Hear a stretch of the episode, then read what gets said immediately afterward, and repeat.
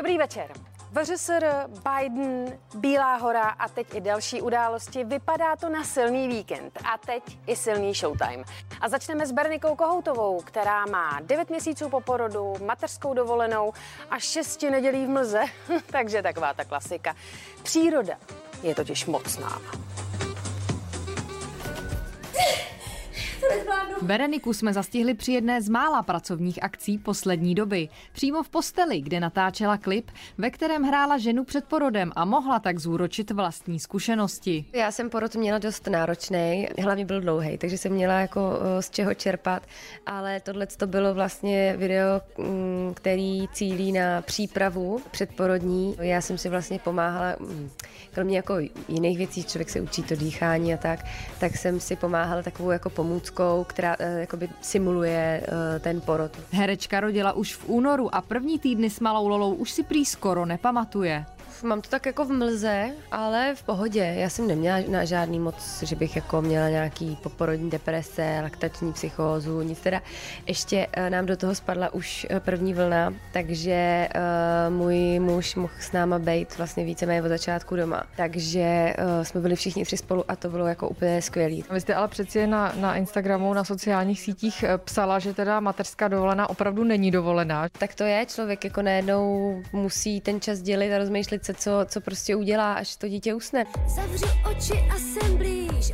Berenika se už pár měsíců po porodu začala vracet k práci. S tím je teď ale opět konec. Já jsem že jo, naskoušela Saxánu, kterou jsem si uh, nezahrála v době, kdy se odpremiérovala a hrála, protože jsem byla těhotná.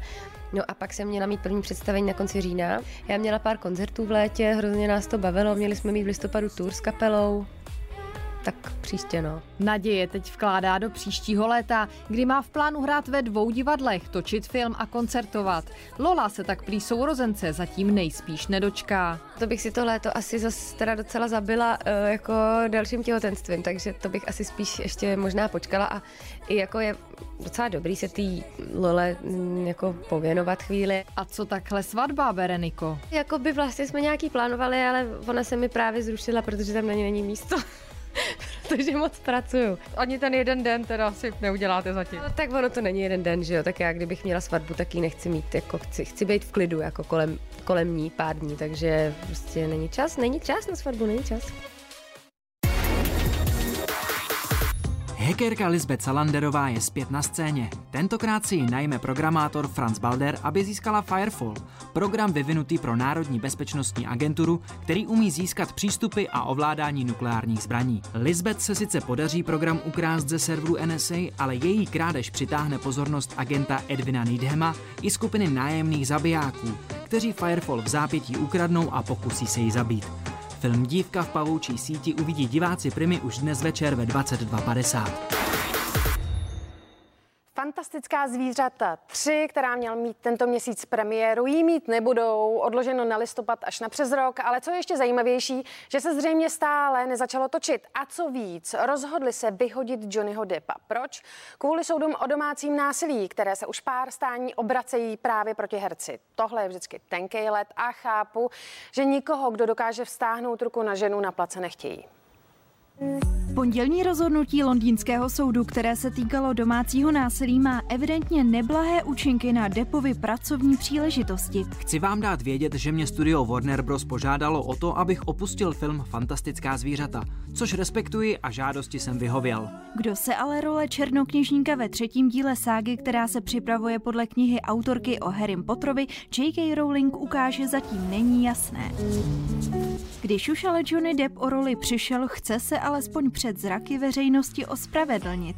Mám v úmyslu prokázat, že obvinění proti mně jsou nepravdivá. Tím tak rozporuje své násilné chování, ze kterého ho obvinuje bývalá manželka Amber Heard a zároveň i tvrzení britského bulvárního listu, který Depa označil za násilníka. Podle soudce jsou ale obvinění na hercovu adresu v podstatě pravdivá, a to s ohledem na to, že většina zmiňovaných útoků se měla skutečně odehrát.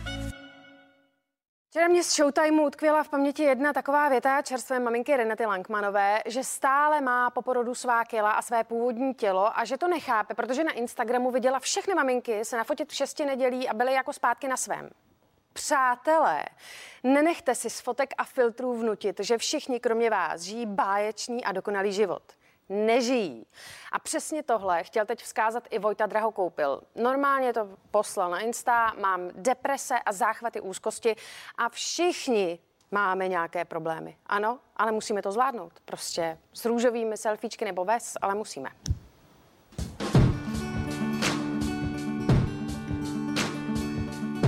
nemám moc rád tuhle dobu, neumím v ní moc jako fungovat.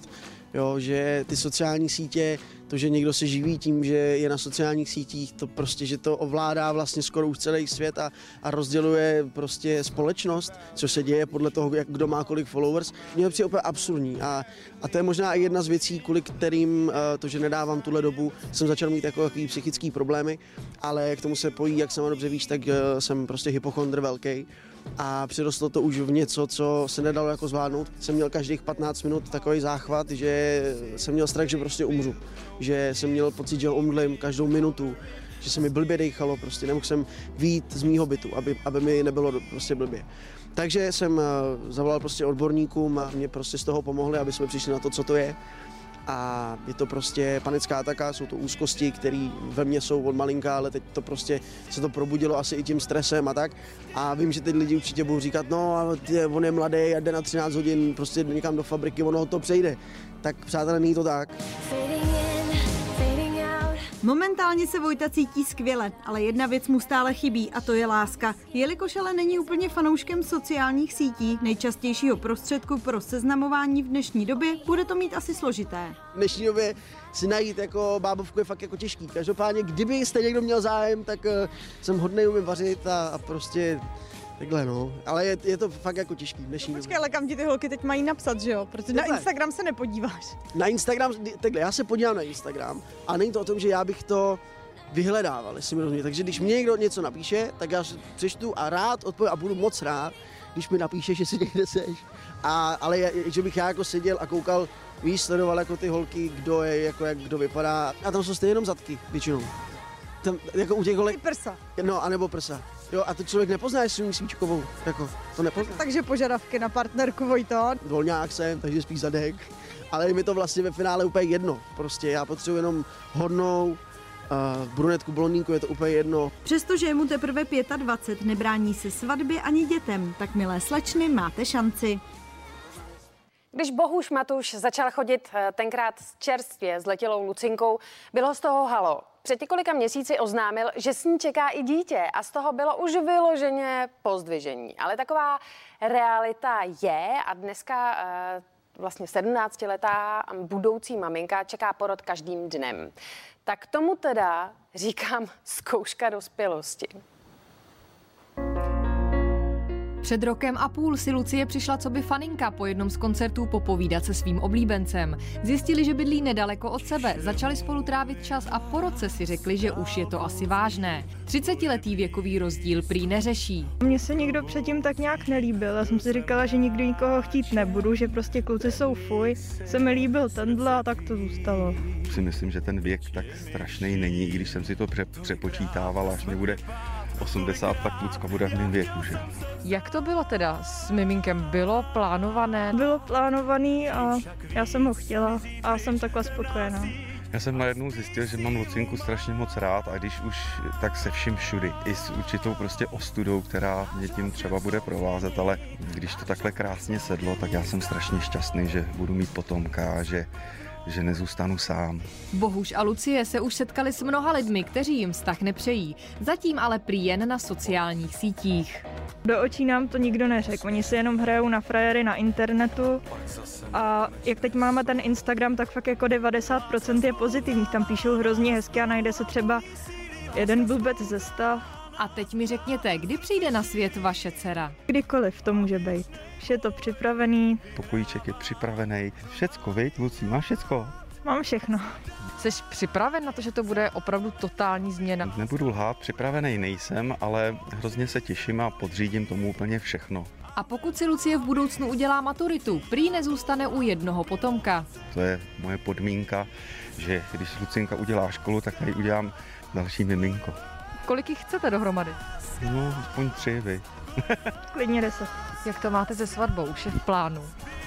samozřejmě. Lucinka bude mít teďka 18, tak hned jaký bude těch 18, tak si ji půjdu vzít, miláčka mýho. A ty si mě vezmeš, Lucí? Stoprocentně. Já fakt... při- Hele, budu to já. To rozumně, to bez komentáře přejdu a popřeju vám klidný večer.